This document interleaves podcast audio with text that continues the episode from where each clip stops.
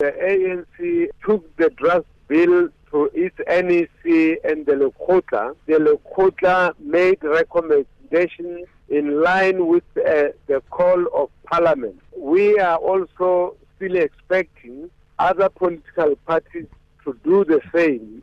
The judges adjudicate over disputes. They don't go out and investigate as to where is a piece of land. So to try and get our courts to do administrative or executive work would actually be a violation of the doctrine of the separation of power.